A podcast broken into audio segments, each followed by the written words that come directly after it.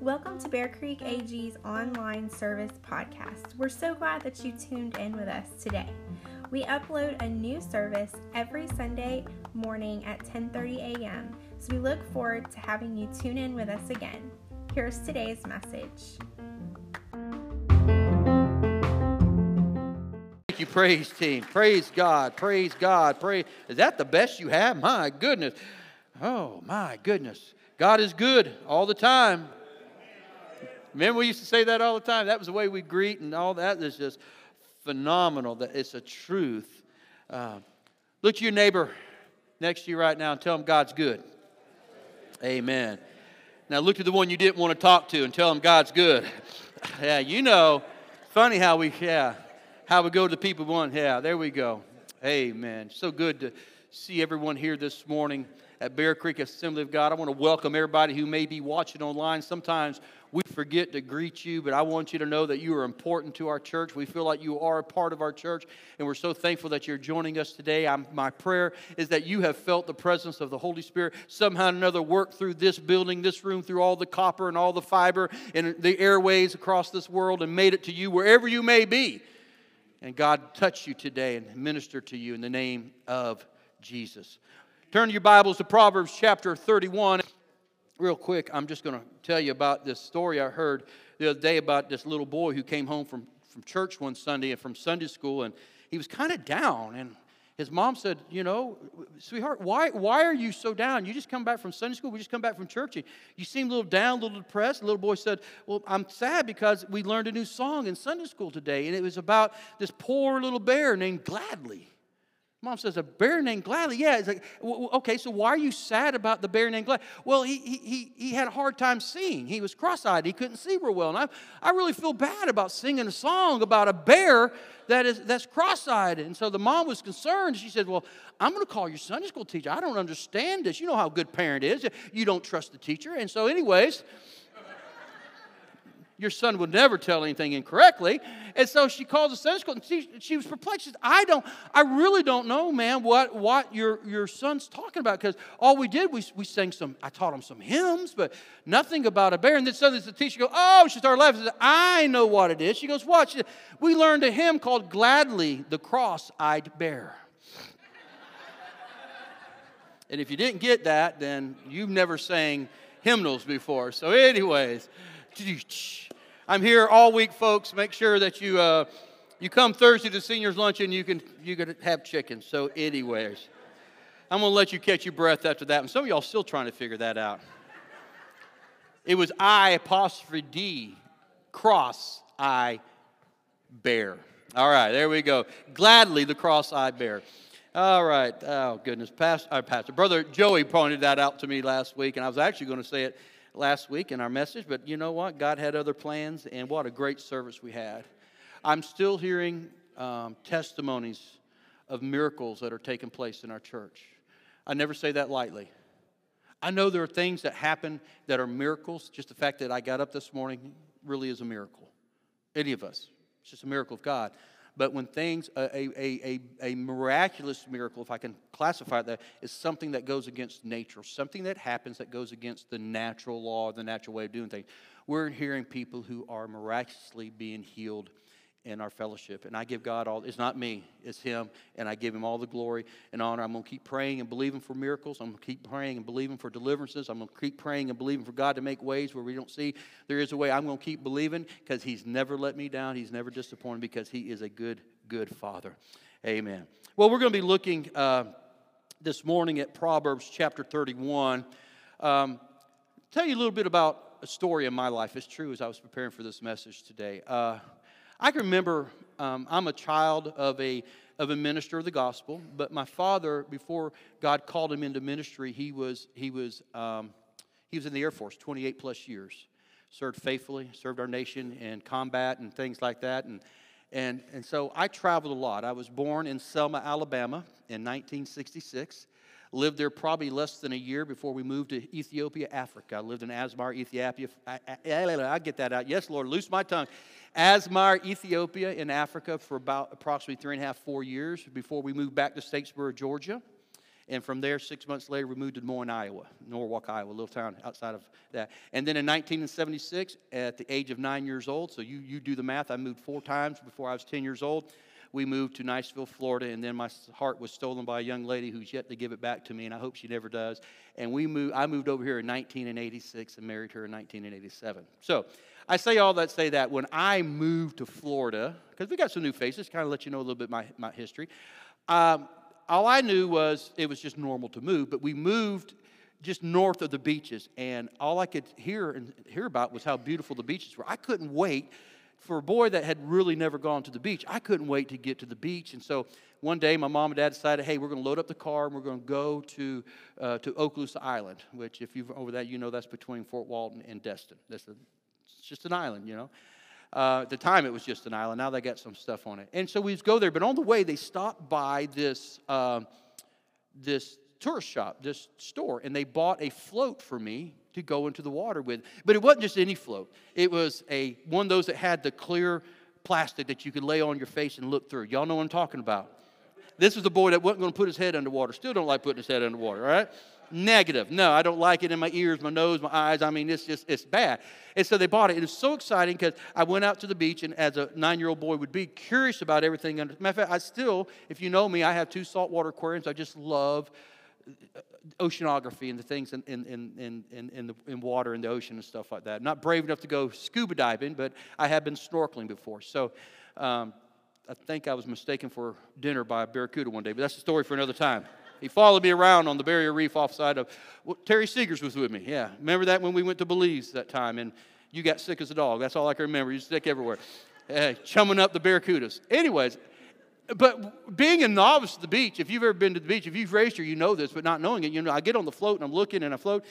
And if you know anything about the beach, if you're not careful, if you're not paying attention for long, you're drifting. You're drifting out down the beach. The current takes you down the beach, or worse yet, the current takes you out to sea. I mean, we've heard stories of people falling asleep on, you know, floats and everything. Next thing you know, they're way out there at the sea. And so it's called the drift. You just start, you just start drifting. If you're not aware of it before long, you've drifted away from your family. And of course, mom and dad's hollering at me, hey, come back, come back, you know, and the current's getting me. And, but yeah, it's something about that, that, that drift, that natural drift.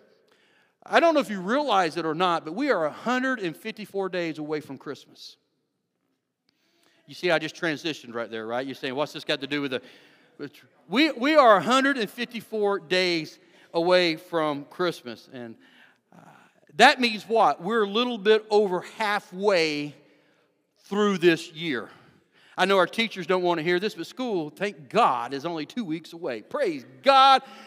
I get my home back. I get my life back. I get, I get, I mean, no, you know, no. I, I, I love my wife being around in the summertime.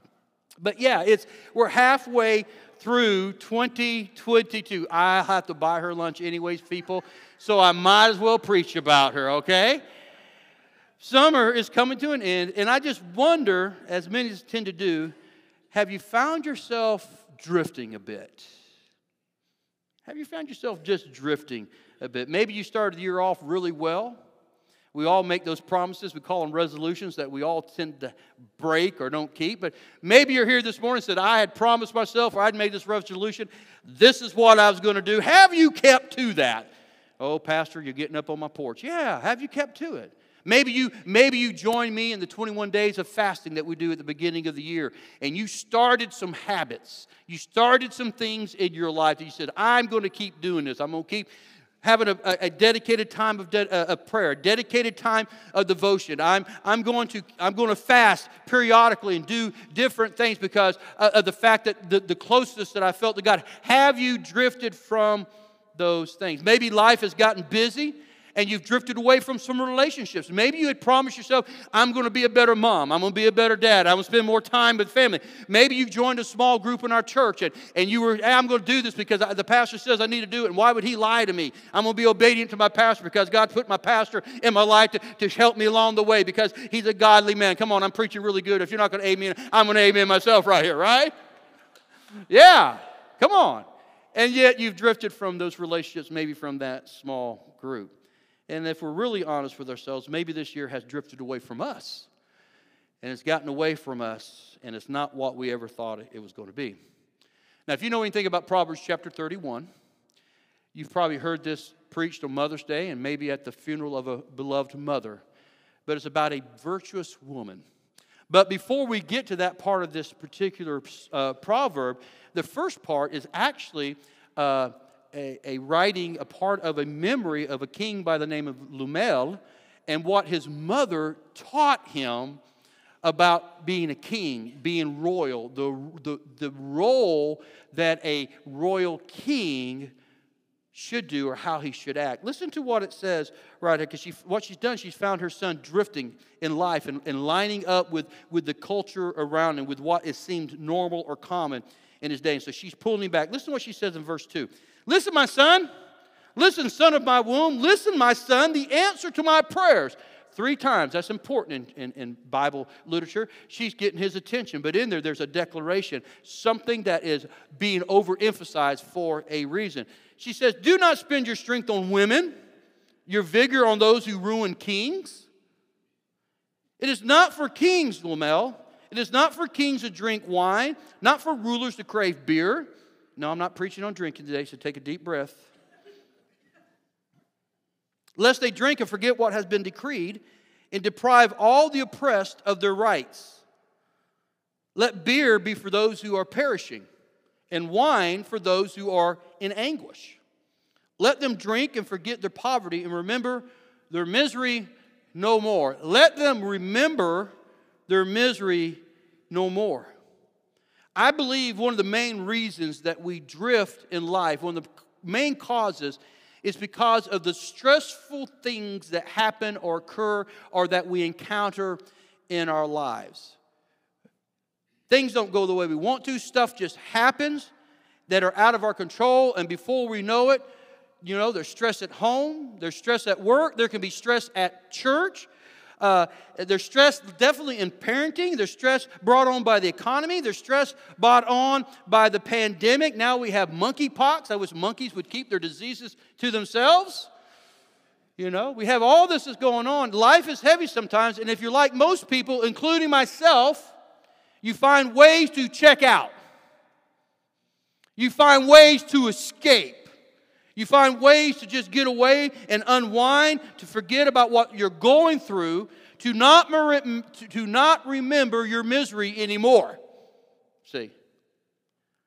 As I was reading and studying this passage, the Holy Spirit really laid it heavy on my heart, encouraged me, and I hope He does the same for you. Maybe there's some areas in your life that you have drifted to and the Holy Spirit is ready today to bring, to remove the scales from your eyes, to point it out to you, to help you to see that you have drifted away. There's some things that have drawn you away that will tell you that this is not for kings. This is not for royalty. Maybe the best way to answer this question is by me asking it this way What has become normal that is a barrier in your life? An obstacle in your life?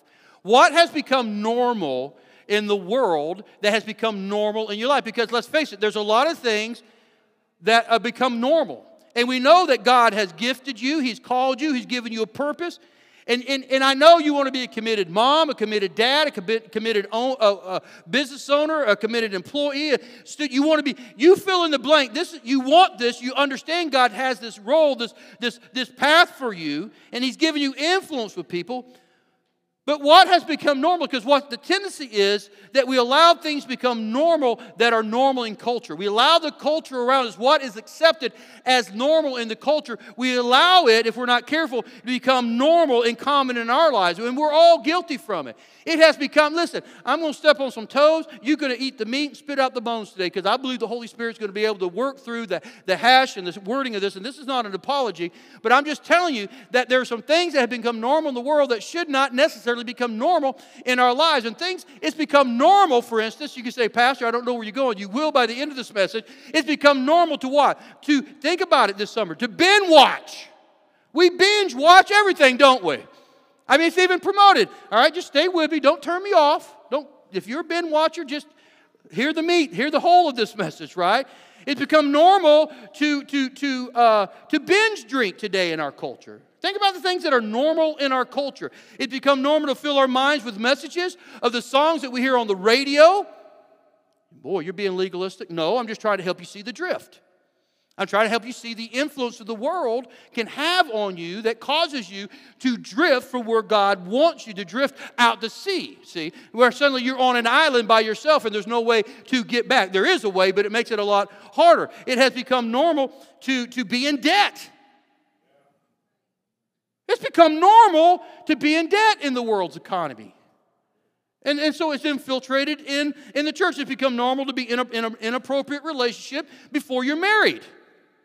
That's become normal in the world. And, and honestly, those under 50 don't realize that there was a time that was not normal in culture. It wasn't normal, but it has been, and now it's infiltrated into the church. That it's normal to have sexual relations with someone of the opposite sex, well, today, even the same sex, and, and it's normal, and it's become normal even in our way of thinking. It's become normal uh, to, to, to post whatever you want on social media without the, the, the, the understanding the fallout that would bring. It's become normal to gossip, to talk about others. And, and I could keep coming and going and going, but what things of the world have become normal, and, and what the, the writer of Proverbs 31, this mom of this king, is saying don't be normal, don't be like everybody else. You need to be what? Anything but normal. Can I be honest with you today? God has not called us to be normal. He's not, normal is hurting us. What's the old saying in, in, in sports? What's the biggest enemy of good? I mean, of best? Good. You want to be the best, you can't be satisfied with being good. And so it is in church. We've allowed normal to come in. I don't want, I don't want a normal marriage. Who wants a normal marriage by the world standards? I sure sure don't. I don't want normal kids, and thank God I don't have normal kids, right? No, I want them to be unnormal, not abnormal. I want them to be unnormal, right? I, I don't want to be a normal son. I don't want to be a normal husband. I don't want to be a normal father. I don't want to be a normal pastor. I want to be unnormal. I don't want to be what the world standards are. I want to be what God's standards are for my life. I don't want to be a, a, a, a, you shouldn't be a normal employee or an employer. You shouldn't be a normal student, a child, wife, husband, grandparents, whatever it is. Hey, you don't need to be a normal friend. You don't need to be a normal Christian by the world standards today. Come on. If anything, I don't even like to call myself a Christian because of the backlash that comes because the world understands, well, they don't understand everybody claims that it's not it, but they see everybody that claims Christian to be Christian. And that, I'm sorry, that's not the way it works. I want to be unnormal. I don't want to be normal. And the truth is, we were never meant to be normal. We were meant to be royal. We were meant to be royal. We were meant to be special, not normal. And my mom has told me ever since I was a little guy I was a special guy. All right?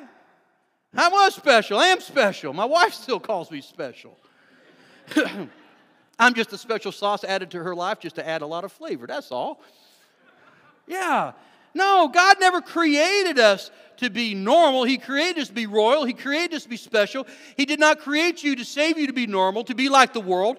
Look, look what Peter tells us over in 1 Peter 2 9 says, But you are a chosen people. We, most of you guys can quote this. You are a chosen people, a royal priesthood, not a normal priesthood, not a, not a normal people, but a chosen royal, a holy nation. What God's special possession that you may declare the praises of him who called you out of darkness into the wonderful light. He, you are special. You are royal. He has chosen you. He has called you. What has he called you to? To give him praise. In the darkness, you're to let your light shine. This is what he's called you. You're not normal. You cannot be a light and be normal. I like, I think it's the King James. I always tell people all the time, I'm peculiar. I always tell kids all the time that I don't know. I'll reach and say, You can talk to me. I'm not a stranger. I'm just strange. And then I say, The Bible says I'm peculiar. That's, that's what we're called to be.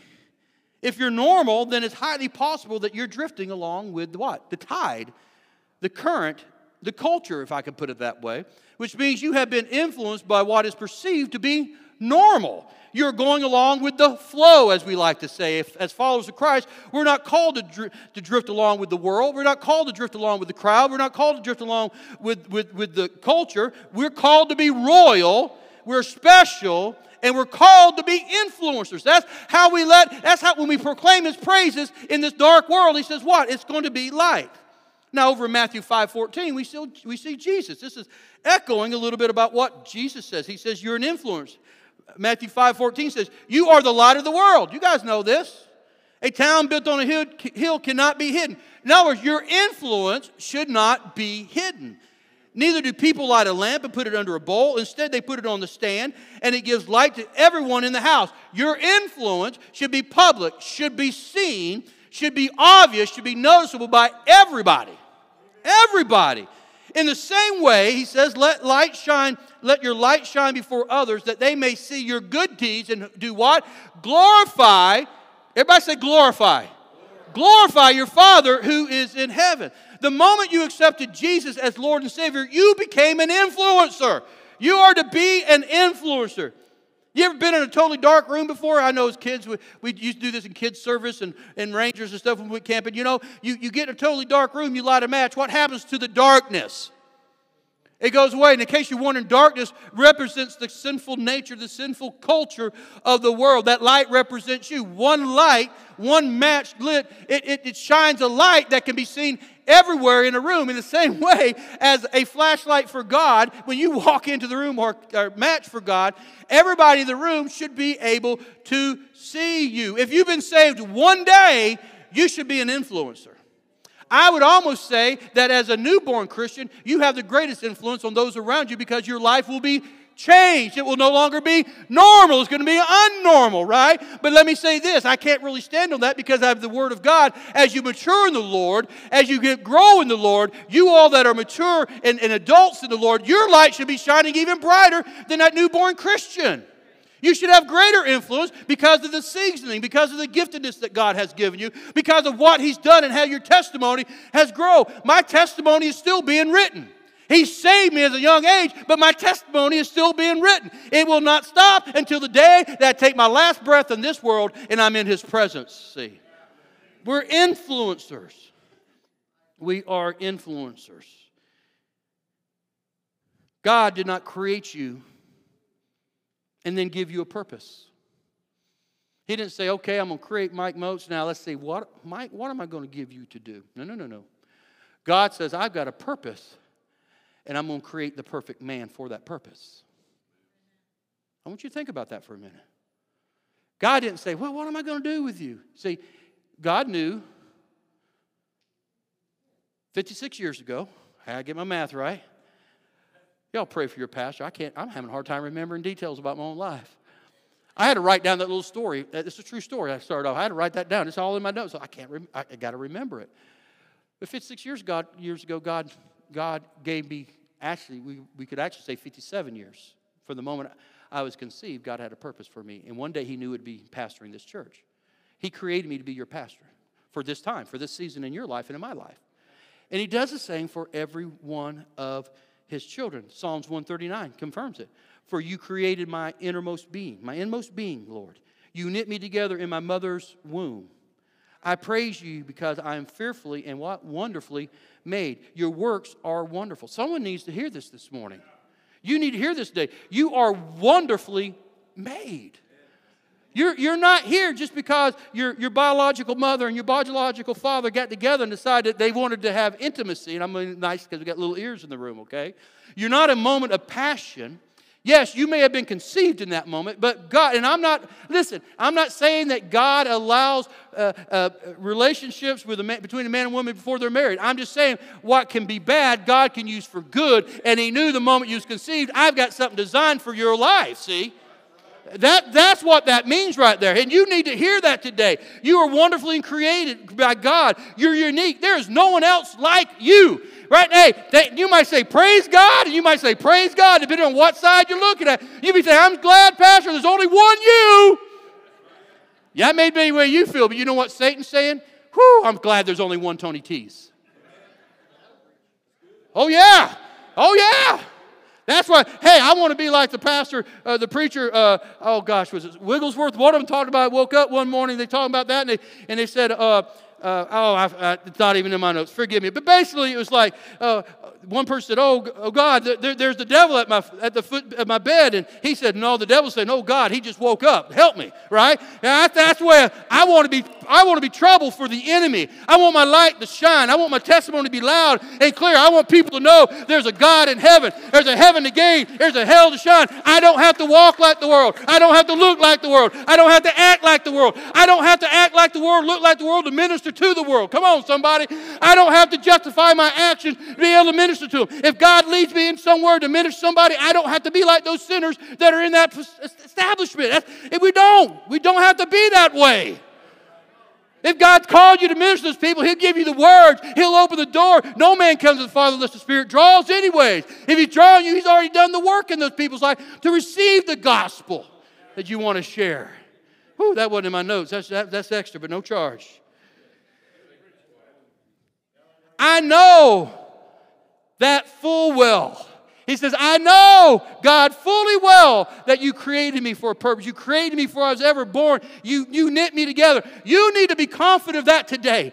Ma'am, sir, you need to know that today. You need to be understanding, convinced that you are wonderfully created man. God created you uniquely who you are. You may have your hiccups, you may have your past, but it all uniquely makes you who you are today for your testimony. I'm a sinner saved by grace. I know it's going to alarm you, you're going to shock you. Please don't leave church. I'm not perfect. I have a past, but my past is behind me. It's nailed to that cross and it's covered in the blood of Jesus. And that's the gospel message, see. Amen. Praise God. You have to be convinced of this. My frame was hidden from you when I was made in the secret place when I was woven together in the depths of the earth. Your eyes saw my unformed body. You want to know when life begins? The Bible's very clear. He tells you right here if God knew, if God knew him before his body was even fully formed, you know when you know when life life begins. All the days ordained for me were written in your book before one of them came to be. Before I left my mother's womb, before I took my first breath in this world, you already had my life laid out for me. You already had things for me planned far in advance of my birth. You already had the purpose for why I was being born. See, God had plans for you before you were even conceived. You were created on purpose, I heard one preacher say, for a purpose. God created you on purpose for a purpose. He's uniquely made you who you are and given you exactly what you need to fulfill the purpose for your life to influence those around you, to be a light. I think it's important that you understand that and discover your gifts and purposes. And I'm going to take a moment here to kind of give a little bit of a, a commercial, if I could. Um, one of the purposes of this church is right here. We put this up at every entrance, except for the back entrance, um, for a reason. This is this is why we exist. I, you, if you call this church home, you better be able to say these four statements right here. You should be able to say the whole thing because every soul matters to God. This church as a body, but you as an individual, you're the church. What? We want to be a place where people can meet God. Whether it's in this building or outside, where they can find freedom. Freedom from what? Their past, their hurt, their disappointment, there's people, you may be here this morning, you need freedom. We want to help you find your freedom. And then what? To discover your purpose. Because why? Life doesn't start making sense until you discover your purpose and you start making a difference. You need to get that ground in you. That's everything we do from Sunday morning Sunday school small groups to, to Wednesday night small groups to the, the seniors things on Thursday, the youth events we have, the kids, VBS, whatever, whatever it may be. That's, that's why we exist. We're trying to create an atmosphere where whoever comes encounter with the Holy Spirit has drawn that they can meet God and they can find that freedom. Discover the purpose and make a difference. Because this is what I found. People who discover their purpose and start making a difference, those are the most content, full of joy, happy Christians there are. And you know what I found? Honestly, they've also become the people 10 out of 10 times who stay put. Stay put within the body. Because why? You understand I'm here to serve, not to be served, if that makes sense.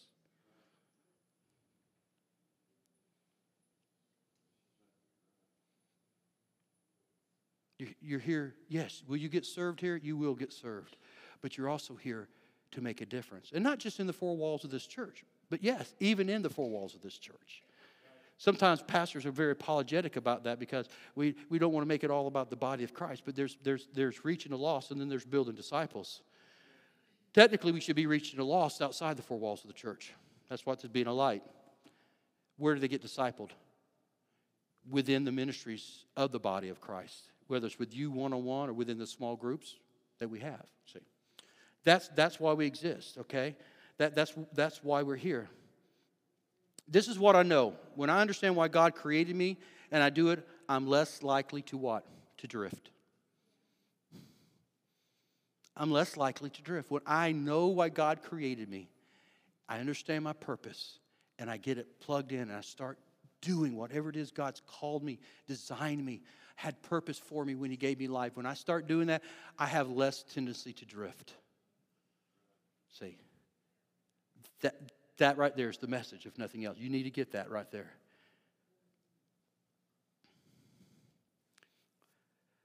So we created on a purpose for a purpose. I've been created to be a light to influence those around me, the world. So, how do we grow that influence? See, how, if, if, if we know how we can stop the drift, and we're going to talk a little bit more about the drift, but how, how can I grow? If anything, this is the crux. I want you to understand you was created on purpose with a purpose. Before you was ever born, God already had a purpose for you. And, and, and, and we need to discover what that is. But there are different levels of purpose. I want you, I, I want, this is something John Maxwell teaches, so I'm, I'm not taking credit for this. You know, your pastor does have to read and study, not everything just from the Holy, Holy Spirit leads me. But this is something that I, I picked up from John Maxwell, who is a, I hate to say motivational speaker. He's a, he's a godly man, former pastor, but he just does, he teaches leadership. He's a very awesome leader.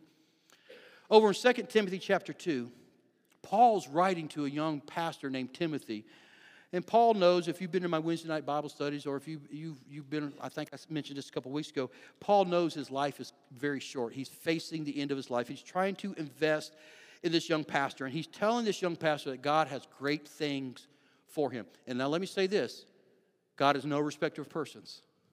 Every one of you were created for great things. This is great. Listen to what he tells us.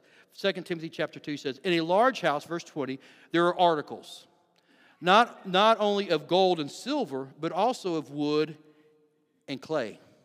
Some are for special purposes and some for common use. Those who cleanse themselves from the latter will be instruments for special purposes. Remember, you're special. Made holy, useful to the master, and what? Prepared to do any good work. What Paul's talking about here, he's talking about the kingdom of God. There's a great house. He's talking about the kingdom of God. The kingdom of God is a large place where there's lots of instruments. In here this morning, I'm looking at instruments. He's not talking about these instruments, he's talking about you as instruments created by him to be purposed to have an influence in this world. And so he's saying that there's some that are used for common, but there are some that are special. And according to what Paul's writing here, and I believe it lines up with the full gospel, the full, the full New Testament is you, you determine whether you're a common instrument or you're a special instrument. I want you to see that again. Let's read it again. Those who cleanse themselves from the latter will be instruments for special purpose. Those who cleanse themselves from the latter, those who purge themselves from the common use, from the common things in life. See, the key to how God can use you is what you do to prepare yourself for that use. He's called you for a special purpose. You're a royal priesthood. You're a special possession. He's called you for a special purpose. But whether or not He can use you for whatever He's called you is dependent on what you do to prepare yourself for His use. That's some, some deep thinking. You got you got to work that through your, your conjugative thinking there for just a minute, okay? Those of us who search our hearts, those of us who cleanse our hearts, he's talking about cleansing the, the instrument from common use.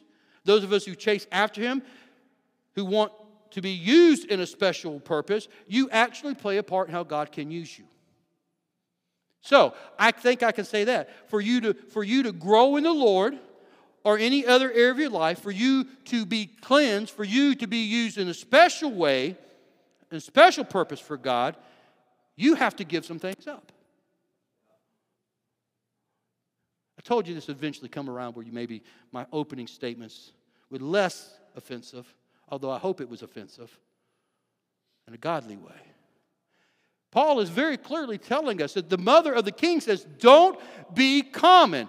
Those are for common people. Those is what the culture calls normal. Don't go along with those things. That's not what royalty does. That's not what those who have been called, who have been set apart as royalty, in this case the king, for us, we are a royal priesthood. Those aren't the things that you should be doing. Those are the things that are making you common. Those are the things that's causing you to drift to where you cannot be used in the special way that God has called you, designed you, and prepared you to be. I'm not getting a lot of amens, but I get it. I told you this had to preach to me. This hit me upside my head. You want to be an unnormal dad? Some things you got to give up, dad. Mom, same thing with you. If I want to be an unnormal pastor, there's some things I have to give up. There's some things I have to do, some things I don't need to do. And, and, you want to be an abnormal student, employer, employee, you, you, you, an American citizen, you know, a child of God. In order for you to grow in the area of influence, in any area of life that God has called you and He wants you to be special, He's uniquely uh, gifted you to be, for you to do that, there's some options and there's some rights in your life you have to give up for your influence to grow.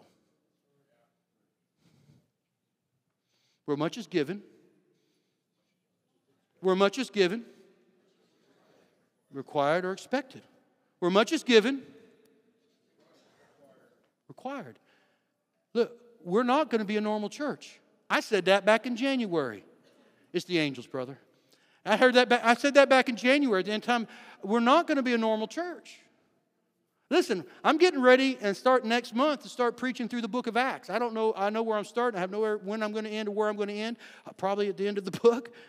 Why? Because we have to get this figured out. I texted a brother, a, a brother in Christ, another pastor today, and, and I told him the same thing because it's very fresh in my heart. I prayed for him. I said, I'm, I'm, I'm expecting, I'm, I'm going to start living my life, and I don't want to be normal anymore. I don't want us to be just casual anymore. I don't, I don't want us just to come together, sing kumbaya and, ring around the rosy and, and whatever and then leave here. I want to be uncommon. I want to be unnormal. I want to fulfill the call that he has, God has placed on me and on this church. There's a, there's a community that's at stake. Their lives are in the balance. We have to become more influential. We cannot have the influence in their lives if we're living like them. What's the difference between them and us? What's the difference between them and us? I tell you the difference. They don't know better than we do. I'm not being legalistic. I'm just telling you how the drift starts without you realizing it. You're just going to the beach for a good day, life, right? Day in the life. And next thing you know, wow, how did I get this far off the beach? It's over my head, or I'm way down the beach. See? Yeah. So, this triangle, go ahead and put the triangle up for me. This is, this is John Maxwell. I'll give him credit. I meant to put it at the bottom and I failed to, and I apologize. I'm not trying to take credit for this. See, at, at the point of, I hope, cameraman, you're following me. Thank you, because I really need one up here to do this with. But this, this, is, this is influence up, options, and rights. So you see, you have a lot of options and rights at the bottom of the triangle. But look how, look how poor your influence is. But as you start giving them up, and the first thing we all know we need to give up, the Bible's very clear. We need to give up sin. Okay? Now, look, I'm not preaching to unsaved people this morning. If you're unsaved this morning, you'll have an opportunity to receive Christ. Hopefully, this message will, will pierce your heart. The Holy Spirit will draw you. I'm speaking to Christians. This is about Christians because why? We still have sin in our life. We have, we have sins of omission, we have sins that we commit. We have sin. And as long as you continue to walk in that sin, you have very little influence. That's why your friends around you aren't getting saved because you're acting like them and you're being like them. You're talking like them. Ooh, Pastor, you're a legalist. Okay, call me a legalist. I'm just telling you that we got to get a place to where we're holy people again holy priesthood, a royal priesthood again. I don't care if our church doesn't grow in numbers, we're going to grow in spirituality, but we will make a difference. See, I, my job is not to grow this church, my job is to grow you as an individual here this morning. See my point? I, I take it very seriously. I can't control whether you bring people in through the door or not. I can control what you hear up here. You get some meat. This may seem like a very shallow message, but I tell you, there's some depth to this. You got to eat the meat right here. For you to have influence, you got to start saying no to some things, some of your rights, and some of your options. And that begins in your life where you are openly committing sin and doing things that you know that are displeasing to God. And here's the thing some of those aren't necessarily sins. There's outside of that, hit my next slide for me. Outside of that, once you do that, you become common. But notice as you want to be used special the way God designed you, what do you have to start giving up more of? We say, well, I don't know if that's biblical. It's biblical. That's just a pictorial form of the biblical scripture we've already been talking about. You got to cleanse yourself up to become special use of God to fulfill the part. If that's, yes, he's speaking to a pastor, but he's speaking to every one of us. If that was not meant for the body of Christ, I don't think the Holy Spirit would have led that book to be in the Bible today. He wasn't pre, yes, it's to me, but it's to all of us as the children of God because you're all ministers of the gospel. You're all called to share the light with people, to share the hope with people. And we have to understand as we do this, as we give up our rights, we become more influential. All right, you need an example? It's not, in, it's, not, it's not on the screen. But you all that's in my Wednesday night Bible study, you guys are cream of the crop because you come faithfully every Wednesday night, and you know that we just talked about this just a couple weeks ago in the book of Corinthians, chapter 8, matter of fact. Paul is dealing with the church in Corinth, and they're eating meat offered to idols. And Paul even says to the mature Christian, quote unquote, those that full of knowledge, those who had found their spiritual freedom, those, and I'm not being sarcastic, they, they understood grace. They understood that. They, they, they, they got it, but there was some division. There was some, some animosity in the church. We, we know that. If you're there on Wednesday night, you study it. But the point of the matter is, he's quoting them, and he's you know, talking about things that are lawful and unlawful. He says, We know that meat offered to idols really aren't anything. Because we know the idols aren't anything. Now, there's an evil spirit, and I've got to give you the full counsel of that scripture. But he says, okay. But he says this if you go to a a believer's home that offers you meat offered to idols because, let's face it, in Corinth, it's a Roman city full of false worship, a lot of altars, a lot of meat being offered to these false gods. The meat that you get out of a marketplace is going to be what? Meat offered to idols. Unless you grew your own meat, grew your own animals. And so he's saying, listen to me. And I know I'm teaching here, but you got to understand this is powerful what this right here means. And, and he says, we know that. He says, so if you know there's a weaker brother, weaker brother then don't do it if it offends them. It causes them to be a stumbling block. By the way, if you're sitting at the house of someone you're witnessing to, they're an unsaved, maybe they're a false God worshiper, don't do it there either because why? It's gonna, they're going to wonder why you're eating meat offered to their God. It's going, it, that was prevalent in their society with all the different, different false worship. And this is what he said. Paul says, Be careful, however, that the exercise of your rights does not become a stumbling block to the weak. Be careful that your rights, your options, not sin. He didn't say sin. He said what? Your rights, your options. Be careful just because you know you have grace and you can talk this way. Just because you have grace and you go do that. Just because you have grace and you can do this and you know that it's under grace. Just because he quotes all things are uh, permissible, not everything is profitable. Just because, you know what? If you give up your, yes, your sin, and then you give up your rights and your options, you're going to go from being a common use utensil of God's hands to being special. I want to be special. I don't want to be normal. I want to be unnormal. See, I believe this is where the drift begins in the life of a Christian. Instead of being glad to give up our options, to be glad to give up our rights, to be used by God for a special purpose, we decide to exercise our options and our rights because why? We can.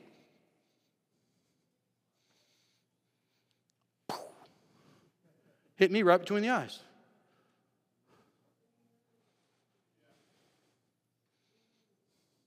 We have to give up our rights, even to the point of allowing what culture deems to be normal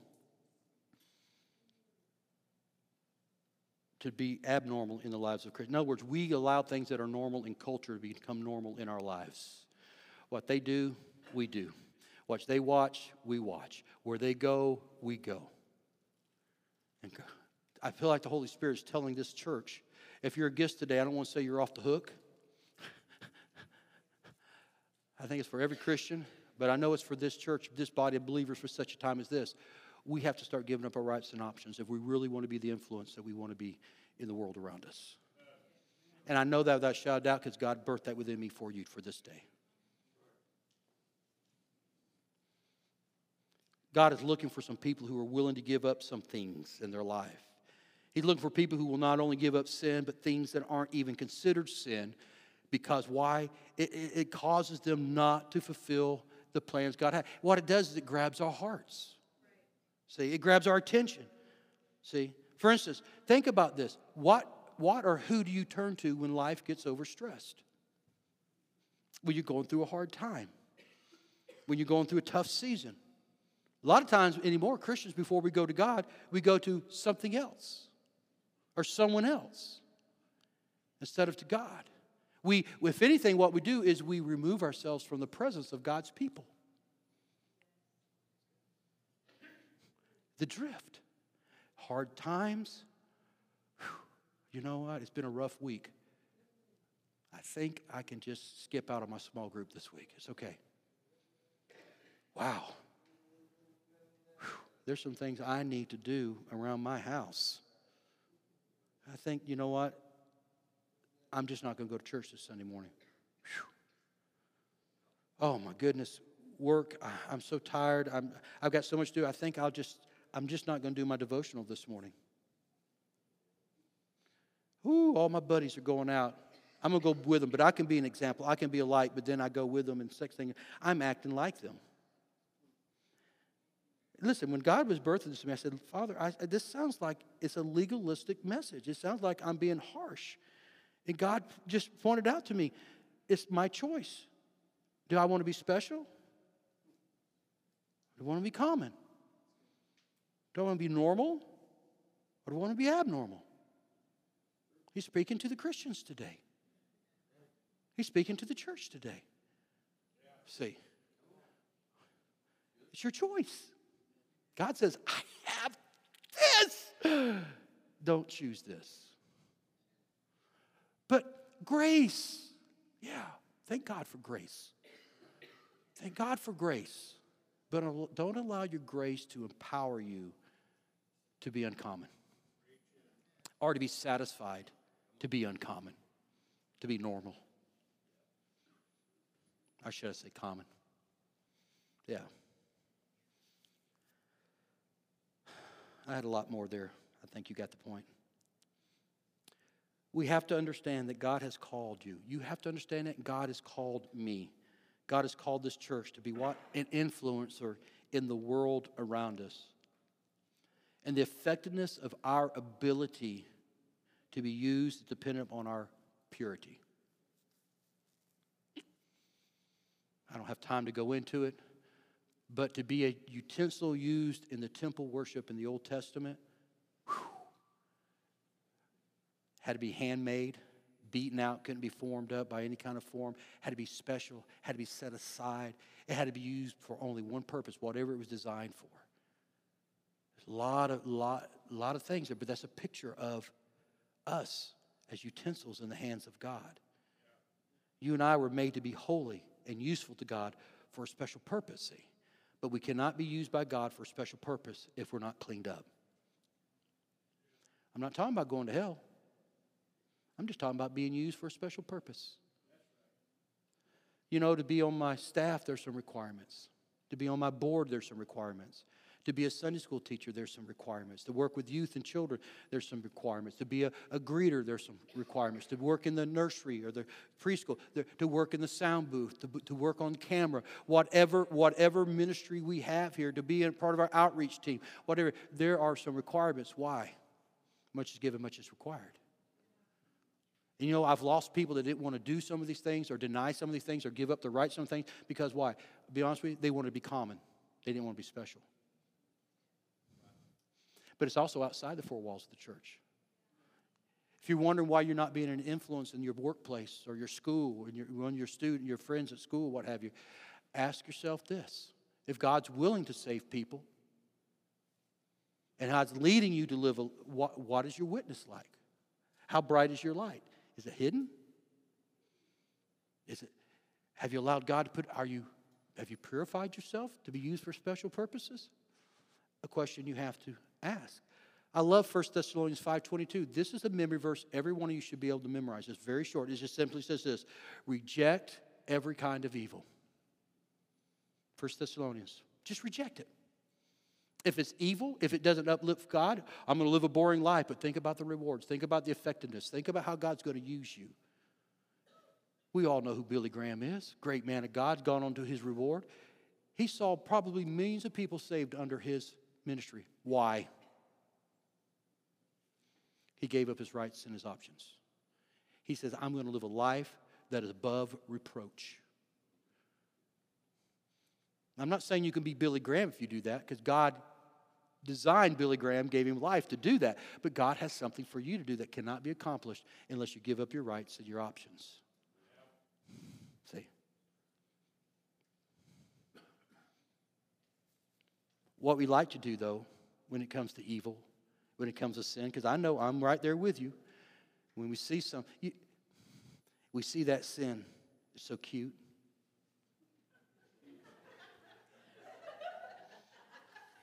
Don't want to get too close. Oh, but it's so cute. I would love to be able to do that. No, no, no. Pastor, when does it become sin? How close can I get to it before it becomes sin? And then it's like, right? Oh, oh, oh, right? And what we do is we glare at it we, we, we lust after sin and we want to touch it. Come on, I'm being funny for a reason to lighten the mood, but you know it's true. I could take you over uh, uh, where, where uh, uh I think it's James, forgive me. Holy Spirit, you got to help me bring it back where it's at there. But where, you know, sin begins right here. The impurity begins here. You think about it, you dwell on it. And for long, it gives birth to what? Desire. And for long, it's like, oh, isn't it? The, it's just a little sin. Just so cute. Well, you know what we find about sin? It causes us to be common, it causes us to drift. And before long, I didn't plan this, we're full of it, full of sin. See? Yeah. Yeah. He says to give up the very appearance of it. Why? Why would God tell us to do this? Could it be that we have become normal in culture and that you've allowed the things in your life to become barriers to the call God's placed on your life? That's for you to decide. So he says he calls us back to separate ourselves from the world. See, I'm, I'm going to close here in just a moment. Um, I'm going to forego all those notes. Alex, if you and the praise team come back up here. I'm not here this morning, and I know you probably would love for me to. I'm not here this morning to confess all my grave, terrible sins in my life, or the ones I'm, that aren't so terrible and grave, because I found that the little ones seem to take its toll more than the big ones. But I will tell you this this is very transparent with you. I've been your pastor for 12 years. 12 years, a little over 12 years. Been a great run. No, I'm not resigning. I don't want you, to, no, no. But you know as well as I do, there have been times in my pastorate here that you just knew that the anointing and the fire of the Holy Spirit was upon me, whether it's whether I was preaching or mentoring or just in conversation you know, there's been times it's just been, wow, great ministry, great. Now, I don't want to just gauge it on growth. I'm talking about spiritual growth, not numerical growth. Because I can't control you anymore, you can control me. But there's been times in these 12 years and prior to these 12 years that I know that my ministry has not been effective. Not been effective. It's like I'm butting my head up against a brick wall. It's like, I would say 80%. I had, to, I had to just, I felt the Lord say, okay, just gauge it. Just try to, maybe He gave me this number. I wanted to be fair to myself because I don't want to sound like I'm total heathen. But probably 80% of those times in, in my ministry at this church, that where it's like there's nothing happening. There's just nothing going on. It's dry. There's just no moves of God. We're not seeing the miraculous. We're not people see, people seeing people get saved and baptized in the Holy Spirit. We're just, Father, I know that you've given me this dream, this vision. Is nothing like it. Probably 80% of those times, it's not because God didn't want to. It's because I had drifted. I had become common. I had I had stopped doing the things that I know I should do, or I started doing things I know that were not should be doing, that were grabbing my heart, grabbing my attention, that became important to me, that really wasn't important to God. I'm not necessarily talking sin. Yes, some of it's sin. Some of it's just common stuff that I had the rights, I had the options to do. And, and, and, and because I, I exercised my options and my rights, or I didn't give the time and the attention I needed to to my prayer life, my study life, uh, my, my life with the church, or what have you, I pulled back from the body of the Christ. I, I isolated myself because that's my personality trait. That's the way that I am, but it's not the right way I need to be. Because I did that, my ministry became common, it became ineffective because why? I had drifted and, and had be, gone from being a special utensil to being common. Nothing wrong with common. Going to heaven. Nothing wrong with common. The other 20% say, What was that? Well, maybe because it's just the enemy fighting. Maybe it's because Hurricane Michael hit. Maybe it's, you know, come on. But I had to be honest with myself because I wanted to be transparent with you because you need to be transparent with yourself. Have you become common? Have you become normal by the world's standards? See, have you started drifting in your relationship with your purpose God designed you for? Do you know what your purpose is? Nearly 80% of the church world today doesn't know what their purpose is. That's why they're floundering. But when you find your purpose, you start making a difference. You don't want to do anything that's going to dishonor your purpose or cause your purpose to not have effectiveness anymore. That's where I'm at. Lord, I got, I've got to, yeah, I, yeah. I, what you called me to do, this special purpose is important, just like it is yours. Lord, I don't want to do anything that's going to hamper my ability to witness, to be effective.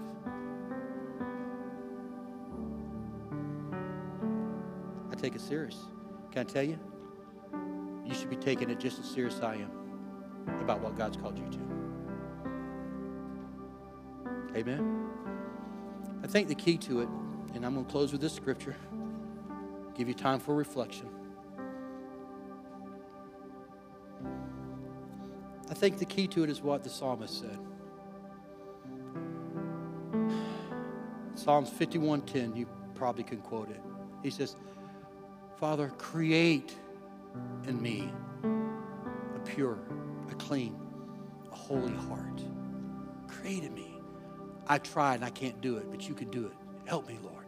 Oh God, and renew, renew a steadfast spirit within me. Want to know about our God. You pray that prayer, He will answer it. But it's still up to you. Still up to you. Some of you, I have nobody in mind. I have no activity, no particular activity. So I can say this all honesty. Because I've had to do this. I've had to back up and say, whoo, what am I watching? What am I allowing in my life? What is, what is culture dictating to me that it's normal that I'm doing that might be hampering my ability to minister. Some things that some of y'all be glad. Some things y'all say, Woo, you do that? I said, Lord, speak to me and help me because I don't want to drift anymore. Create in me a pure heart, God. Renew my renew within me, Lord, a steadfast spirit, your spirit, God. I know, my God, if you ask him, he'll do that. Amen. I want everyone to bow your heads, close your eyes this morning. Father, I, I've, I've been, I believe, obedient to your Spirit's leading today. Lord, I, I pray, I, I don't think I've added to or taken away from the intent of the, of the scripture, the message of the Bible. And so, Lord, I leave it in the hands of your Spirit right now. I don't know everything about everybody's life. I'm glad. They don't know everything about my life, and I'm glad, Father. So, God, work within each one of us right now. Help us to evaluate our lives. If there's sin, God, point it out. Matter of fact, you probably don't have to point it out, Lord. Just help us to confess it, to turn it over to you. But Lord, there's other things that's causing us to be common. Pray, Lord, that you help us all to evaluate in our lives what might be hampering you from you fulfilling the grand purpose you have for each one of us. Jesus, would you just pray that right now? You may say, I don't have anything, Pastor, in my life. Then just maybe you do, you don't see it. And just ask the Holy Spirit to reveal it to you. And I can tell you this if you don't want to pray that way, then you probably do have something and you're hiding it. You just don't want to confess it. He's the Spirit of truth. He'll reveal it to you. I believe that. If you're here this morning and you're not a follower of Christ, you've not received Jesus as your Lord and Savior, or maybe you feel like I once did that, but I really don't feel the closeness of God. I don't feel Him in my life. You probably have drifted. And so for you, I'd invite you to come to these altars this morning. I have a prayer team that'd like to talk to you, encourage you, pray with you, pray for you, to help you on this journey. Because if you've drifted, then you probably need some freedom. If you've drifted, then you probably have lost your purpose. You're no longer making a difference. And that's why life feels the way it does.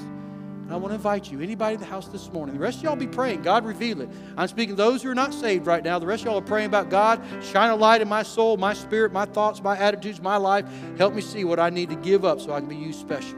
But if you're here this morning and you do not know Jesus in a personal way, and you want to give your life, you want to surrender your life to Christ, today, right now, is a day of salvation. I want you to come to this altar and just kneel across this altar. Just kneel at the altar. Thank you. I need, I need a prayer, one of my prayer team members coming up here very quickly and praying, talking to them about salvation, talking to them about Jesus before you pray with them. Let them help make sure they understand. Anybody else this morning? You're here this morning, and I just want to refresh. I just, I've drifted. I don't know how I've gotten to where I am. I don't like it. I'm miserable. I just want to get back to where I once was. I want to get back to the shore. I want it's kind of like Peter. When he realized it was Jesus on the beach, he jumped off the ship. He stopped fishing and he jumped off and he swam. That, that's you. Start making God, Jesus has not left you. You've left him. Go back to where you left him right now in the name of Jesus. Today is the day to make it all right. Today, today to correct it. Today is the day to shorten the distance in your relationship with Jesus. Anybody else this morning? We're going to give them time. Please, at this moment, don't. It's just 12 o'clock. Give, give us a few more moments to pray. Just a few more moments to pray. Holy Spirit may be using you to pray for somebody in this service right now that needs to come down here. Start praying. Start, if God has revealed to you some things that you need to give up or let go of, or some things you need to do right now, Nail them to the cross. Submit them to, to the will of God in your life. Come on. Right now, you really, you really want to be close with God. You really want to be used in a special way. You want to be, you want God's full plan to be revealed in you and fulfilled in you. Then start giving up your rights and your options right now. Nail them to the cross. Leave them at the altar. Walk away from them, so that you can be special, not common. So you can be unnormal and not normal. In Jesus' name. Jesus' name. The creation suddenly articulate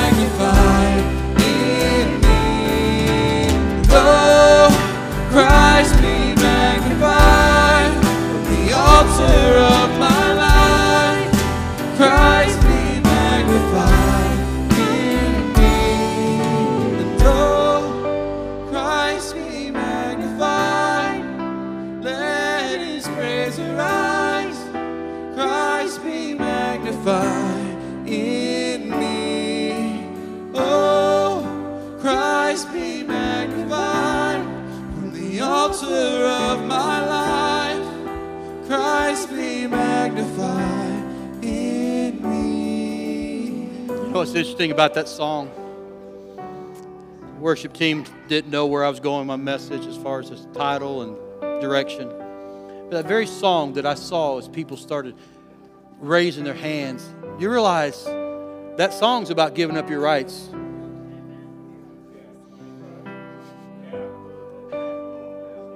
You got to say no. You got to say no. You got to say yes to Him. The flesh. Say no to the flesh. Say no to your desires. Say yes to God. It's, it's not hard. Well, okay. It's hard in the sense that you have to give it up. But it's really easy when you think about it. Just say no. Say no. Well, I don't know if I can do that. Then there's the drift. But you don't know how that has a grip on me. Whoo! Grip, a hold. Now we're dealing with a stronghold. Now we're dealing with something spiritual. See, see my point? I'm not going to re- start preaching again, although I sure could. The only way Christ can be magnified is when we reflect Him. We ref- we ref- the only light that we can reflect is the light of God. The moon has no light. The sun does. All the moon does is reflect the light of the sun. The only light that we reflect is the light of the sun. S O N, God. But we got to make a choice to do it. You can say you're a Christian. Does your life line up with it? And you may be okay with common. I'm not okay with common. You may be okay with normal. I'm not okay with normal. I'm not. I'm going to be peculiar. I think I've got that down. I think I've got that down. I'm going to be goofy. Amen? I refuse to be common. Praise God, a soul been brought into the kingdom. Amen. Praise God for those who responded in the altars and started praying, God, created me a clean heart, a renewed spirit. It begins right there. And then be aware of the drift. Amen. You may have prayed that in your, in your seat. I'm believing if you prayed it, God heard it, and He's going to honor that. Now, what do we do from here? Don't sit down. This, I'm not preaching. I'm not closing again. Well, maybe I am. What do we do? For those who have repented here today, keep repenting. But that doesn't line up with the gospel. Sure does. Sure does. See, a relationship with Jesus begins with repentance, but it's also sustained with repentance. I would say this if you're a follower of Christ and you've not repented of your sins in a while, whew, you need, you need to. That's biblical. Well, I'm a Christian. I'm not denying that. The drift. It's the drift. So every day, every day, your pastor repents. Father, today, as I end my day, if I've done anything to offend you, if I've done anything to be sinful, if I've done anything out of omission, uh, anything, Father, forgive me. And if I know of something I've done, I've got to make it right. Don't let the sun go down on your wrath. Okay? Repent every day. Next thing you do, you need to be accountable. If you're a drifter, if you have that problem of drifting, then you need to be accountable. Okay? You need to find somebody in your life that you will be accountable to and accountable for. I think it goes both ways. And when you start to drift, you know this person's going to reach out to you and say, Hey, I'm seeing some things. I'm noticing some things. I've missed you. You're not the same. You're not talking the same. I can't believe what I heard about you. I'm not saying listen to gossip, but if you heard something about somebody, go to them and say, This is what I heard. I need to know it's right or not. We need to clarify this. Be accountable. And the third thing you need to do re engage. You need to re engage. The activity of God, you need to re engage your church, you need to re engage your small group, you need to re engage. And if you're not in ministry somebody where you need to engage in that, if you pulled out, you need to re engage in that. I promise you, it's not because we need a lot of workers. We could use one or two here or there. I promise you, that's not why I'm doing this. I've never begged for workers. God's blessed this church. For size church we have, we that doesn't mean there's not room for you, but God may be wanting to birth a new ministry in you. You know, right now we're about to start our small groups back up, and we have no new groups to start up. I'm so disappointed, so sad. Because why? If we only have five small groups, technically there should only be 50 people total. We have 150 people call this church home. We need more small groups. You need to be praying about that. What could God, how could you? And then you know what? You, you if God leads you to be a small group leader, then you get this privilege helping people meet God, find their freedom, discover their purpose, and make a difference. And then those people become small group leaders. That's the New Testament church. You're going to start hearing about that in August. Amen? Now, how many y'all would like a blessing today? Let me see your hands. I want you to raise your hands up if you would like to see, receive a blessing today. I'm going to do what the Bible, what God instructed um, Aaron to do. And I'm going to read it right here, number six. I haven't read it directly for a long time, but if you receive this today, you need to lift your hands and, and receive it in the name of Jesus. Lord, may you be blessed and may you bless and keep your people, God, right now, in the name of Jesus. May you make your face to shine, God, upon them and be gracious, gracious to them, Lord. Lord, may you lift up your countenance unto them and give them that peace that passes all understanding, God. And Lord, may they be reminded, God, that they are your people, bought with a price. They're not their own, God, and that your name has been written upon them, Father. In the name of Jesus, may they never forget whom they belong to. So wherever they go, whatever they do, Lord, Bless them and keep them. And I thank you for it. In the wonderful name of Jesus, the strong Son of God. Amen and amen. Give God praise in the house. Amen. Amen.